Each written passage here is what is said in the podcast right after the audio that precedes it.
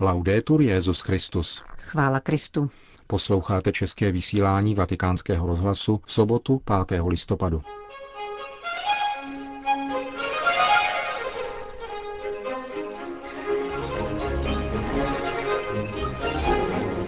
Biskupové Spojených států zahájili kanonickou návštěvu u svatého stolce. Ředitel Vatikánské banky popisuje v deníku Osservatore Romano podstatu probíhající ekonomické krize. Na závěr našeho pořadu se vrátíme ke včerejší homílii Benedikta XVI. z Nešpor, které slavil spolu s Římskou akademickou obcí na zahájení akademického roku.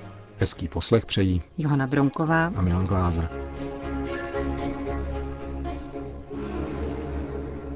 Zprávy vatikánského rozhlasu. Vatikán. Biskupové Spojených států zahájili návštěvu Adlímina. Benedikt XVI. přijme v těchto dnech v osobních audiencích biskupy všech 195 amerických diecézí. Jejich ordináři spolu s pomocnými biskupy přijedou do Vatikánu v 15 skupinách. K pěti z nich Benedikt XVI. pronese oficiální promluvu. Úřední návštěvu biskupů v Římě sledují rovněž světská média. Zařazují ji totiž do politických debat předcházejících prezidentské volby. Vztahy episkopátu s Bílým domem jsou napjaté. Biskupové nešetřili kritikou vůči prezidentu Obamovi, ostře vystupovali proti nešťastné reformě zdravotnictví, liberalizaci potratů, porušování svobody svědomí a favorizace homosexuálních svazků. Prezident jim nezůstal nic dlužen. Nedávno stáhnul dotace pro církevní organizace pomáhající bývalým prostitutkám a obětem novodobého otrokářství. Obamově administrativě se nelíbilo, že v programu na pomoc bývalým prostitutkám chyběly interrupce a rozdávání prezervativů. Florencie. Neznámý pachatel včera zaútočil na arcibiskupa Florencie Giuseppe Bettoriho a jeho sekretáře Dona Paola Brogiho. Zatímco arcibiskup vyvázl bez zranění, Don Brogi byl zasažen do břicha a převezen do nemocnice. Podle lékařů jen o vlas unikl smrti. Jeho stav zůstává vážný, ale je mimo ohrožení života. K atentátu došlo včera kolem půl osmé večer na dvoře arcibiskupství, kde arcibiskup se svým sekretářem vystupovali z automobilu. Muž ozbrojený pistolí vystřelil nejprve na Dona Brogiho, pak namířil na zátylek arcibiskupa.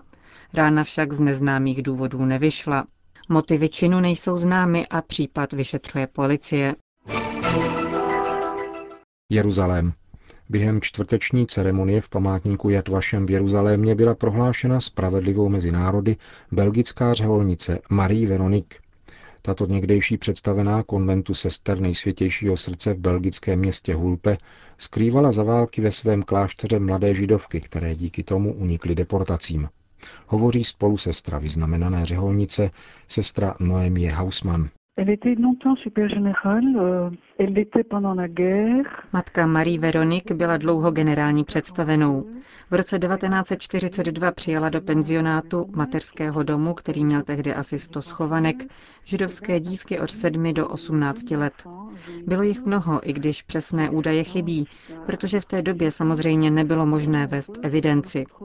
Některá z děvčat pobyla v klášteře jen přechodně, jiná zůstala až do konce války. Matka Marie Veronik jim dala nové jméno a přikázala naprosté mlčení o jejich identitě, takže ani navzájem nevěděla o své situaci a o deportovaných rodinách. Tak jim zajistila ochranu před nacisty. Tímto odvážným rozhodnutím samozřejmě riskovala vlastní bezpečí. Všechno se zakládalo pouze na důvěře. Vzala na sebe zodpovědnost jako křesťanka a katolička. Byla přesvědčena, že to málo, co udělat může, udělat musí, i když riskovala vlastní život. Velmi mě těší, že dílo Marie Veronik, doposud úplně neznámé, nyní vychází najevo.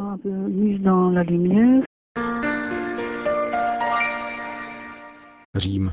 Deset dní od zveřejnění nóty Papežské rady Justícia et Pax, nazvané k reformě mezinárodního finančního a měnového systému v perspektivě světové politické autority, publikuje ve včerejším vydání listu Osservatore Romano profesor Ettore Goti Tedeschi, předseda Institutu pro náboženská díla, svůj recept na nynější hospodářskou krizi – Vatikánský bankéř, aniž by citoval papežský dokument, upozorňuje na trvající chybnou interpretaci a vážné podceňování stavu současné ekonomiky. Skutečný původ krize nehledá ve finančních mechanismech, nýbrž v demografii. Pád porodnosti zapříčinil vyšší zdanění hrubého domácího produktu, aby byly pokryty náklady související se stárnutím populace. Rozhodnutí, která měla tento fenomén kompenzovat, spočívala v delokalizaci produkce a spotřebě na dluh. A právě účinky těchto strategií byly podceněny, domnívá se profesor Gotti Tedesky. Zadlužení nekontrolovaně narůstalo, aniž by kdokoliv rozeznal naléhavost zásahu a kritéria vedoucí ke splasknutí dluhu.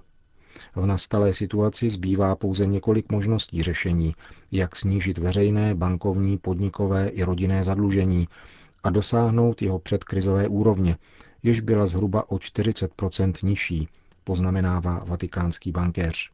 Zatímco papežský dokument vyzývá ke zřízení světové politické autority a ke zdanění finančních transakcí, vykresluje Goty Tedesky jiné možné scénáře.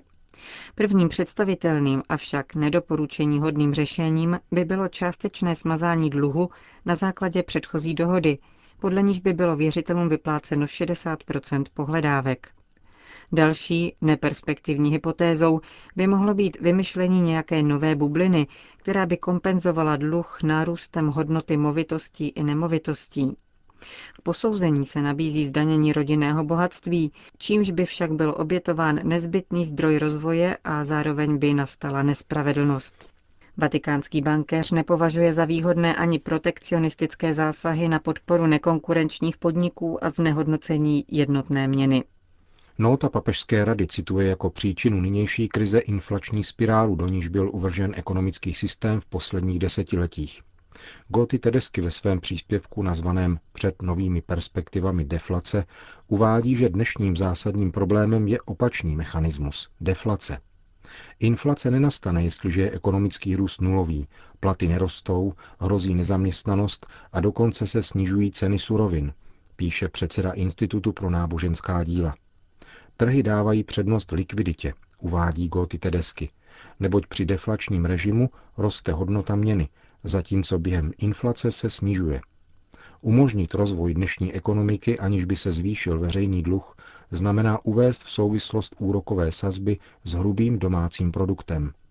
V zemích s veřejným dluhem vyšším než 100% hrubého domácího produktu je zřejmé, že k dosažení jednoprocentního růstu bez navýšení dluhu budou zapotřebí úroky nižší než 1%, čímž bude penalizováno spoření, navrhuje italský ekonom. Řešení mají v rukou vlády a centrální banky, které musí vypracovat strategie tvorby nových průmyslových struktur, posílení úvěrových institutů a podpory zaměstnanosti. Bude to vyžadovat čas a úsporné období, během něhož se opětovně ustaví základy hospodářského růstu. Avšak především musí vlády znovu dodat důvěru občanům a trhu formou vedení přiměřeného době. Kromě odborných záruk by měly prokázat své vůdčí schopnosti a stát se tak nástrojem směřujícím k cíli, jímž je všeobecné dobro. Končí profesor Ettore Gotti Tedesky svůj sloupek na první straně včerejšího vydání vatikánského deníku. Jako vždy na začátku akademického roku přichází akademická obec papežských univerzit v Římě na setkání se svatým otcem. Benedikt XVI. proto včera předsedal bohoslužbě Nešpor v bazilice svatého Petra a ve své homílii na čtení z prvního listu svatého Petra se zamýšlel nad kněžskou službou. Bylo to v souvislosti se 70. výročím papežského díla pro kněžská povolání, které listem motu proprio cum nobis založil Pius XII. Čtení zpátečních večerních chval pojednávalo o poslání pastýřů. A poštol Petr má velkolepou vizi povolání ke službě představeného ve společenství. Chápe jej v souvislosti s jedinečným vyvolením, kterého se dostalo 12 apoštolům. Apoštolské povolání žije díky osobnímu vztahu s Kristem. Je oživováno ustavičnou modlitbou a syceno nadšením prošíření obdrženého poselství a stejné zkušenosti apoštolské víry. Ježíš povolal 12 apoštolů, aby byli s ním a aby je pak poslal hlásat svoji zvěst. Existuje několik podmínek pro vzrůst souladu s Kristem v kněžském životě. Chtěl bych podtrhnout tři. Touhu spolupracovat s Ježíšem na šíření Božího království, nezištnost pastoračního nasazení a služebný postoj. Povolání ke knižské službě znamená především setkat se s Ježíšem a úžasnout. Být zasažen jeho slovy, jeho gesty, samotnou jeho osobou. Znamená to rozpoznat mezi mnoha hlasy ten jeho a odpovědět jako Petr. Ty máš slova věčného života a my jsme uvěřili a poznali, že ty jsi ten svatý boží. Je to jako být zasažení září dobra a lásky, která z něho vychází, cítit se jí obestřen a účasten, přát si setrvat s ním jako dva emauští učedníci. Zůstaň s námi, neboť se připozdívá. A nést světu zvěst Evangelia. Bůh Otec poslal věčného syna na svět, aby uskutečnil jeho plán spásy. Ježíš Kristus ustanovil církev, aby se blahodárné účinky vykoupení mohly šířit v dějinách. Povolání kněží má svůj kořen v tomto otcově záměru, uskutečněném v Kristu působením Ducha Svatého.